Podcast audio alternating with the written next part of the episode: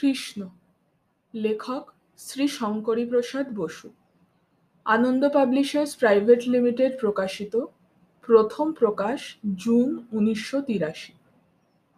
পঞ্চম অধ্যায়। ঝড়ের রাত্রি নানা দুশ্চিন্তায় কংসের কেটেছে। ঘুম আসেনি, বিছানায় ছটফট করেছেন। তার মনে হয়েছে বাইরে এই যে ঝঞ্ঝারল শোনা যাচ্ছে, এর সঙ্গে তার ভাগ্যের কোনো একটা সম্পর্ক আছে।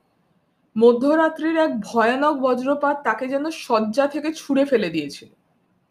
ভোরের দিকে একটু তন্দ্রা মতন এসেছে, এমন সময় ধরফর করে জেগে উঠলেন ডাক শুনে প্রহরীরা বাইরে ডাকছে, মহারাজ মহারাজ! কারাকক্ষের মধ্যে শিশু কণ্ঠের কান্না শুনে তারা ছুটে এসেছে খবর দিতে। ঠিক শুনেছ তোমরা, শিশুর কান্নার স্বর! ভাঙা কর্কশ গলায় কংস সুধান। হা মহারাজ, শুনেছি। শুধু তাই নয় গড়াদের ফাঁক দিয়ে শিশুকে দেখেছিও। কংসের বুকের ভিতরটা ধক করে উঠল। তারপরেই সেখানে দুন্দুবি বাজতে লাগল। আমার নিয়তি। বাইরে কিন্তু বিকৃত রোষে বিকট হলো মুখ। লাফিয়ে নামলেন শয্যা থেকে।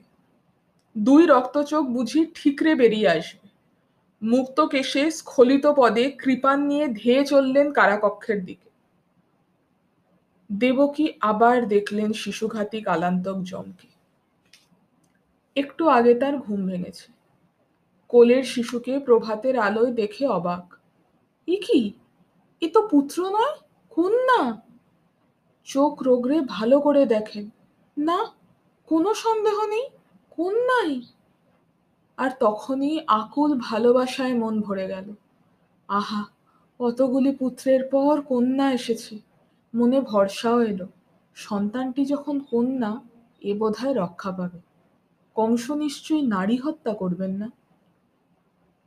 কংসের বিভৎস চেহারা দেখে কিন্তু দেবকীর সব আশা চূর্ণ হয়ে গেল। শেষ উপায় রূপে কন্যাকে নিজের বুকে আঁকড়ে ধরে কংসের পায়ে লুটিয়ে পড়লেন। কান্না ভেজা ভাঙা ভাঙা গলায় বলতে লাগলেন, দাদা, এটি তোমার ভগিনী, একে মেরো না। স্ত্রী হত্যা করে না কেউ? আমার অতগুলি সন্তানকে মেরেছ তুমি, একটি সন্তানকে ভিক্ষা দাও। আমি তোমার ছোট বোন। পুত্রদের মৃত্যুতে কত কষ্ট পেয়েছি, সে কথা ভেবে এবারের মতো দয়া করো। একে কেড়ে নিও না। মহাপাসঞ্জনা হলে কংস কন্যা হত্যার পাপ থেকে নিবৃত হতেন। বিশেষত দৈববাণী যখন স্পষ্টই বলেছিল, তার নিহন্তা হবে দেবকীর পুত্র। দেবকীর অনুনয় কর্ণপাত না করে কংস কন্যাটিকে ছিনিয়ে নিলেন। তারপর দিশাহারা আর্ত দেবকী ও বসুদেবের চোখের সামনে শিশুকন্যার দু পা ধরে পাথরের দেওয়ালে আছড়ে মারতে উদ্যত হলেন। কি আশ্চর্য! পাথরের দেওয়াল ছোঁয়ার আগেই কন্যাটি শূন্যে উঠে পড়ে দিব্য দেবী মূর্তি ধরেছে।